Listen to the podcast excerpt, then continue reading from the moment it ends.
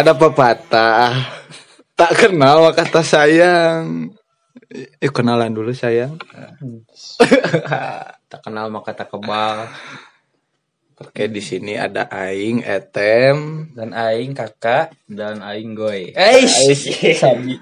Nah, Goy. Ini Bang Goy. Di dalam podcast ini tuh kita mau ngebahas apa sih Bang Goy? Jadi di dalam podcast ini kita akan membicarakan tentang apa saja yang ada di pikiran kita dan menuangkan segala aspirasi yang menurut kita patut untuk dituangkan. Permasalahan-permasalahan remaja yang ya memang semua orang pasti mengalami. Ada setiap fase-fase yang mungkin kita alami dan kita sharing lah bagaimana mestinya ketika kita menemukan sesuatu yang memang bukan yang baru lagi buat kita.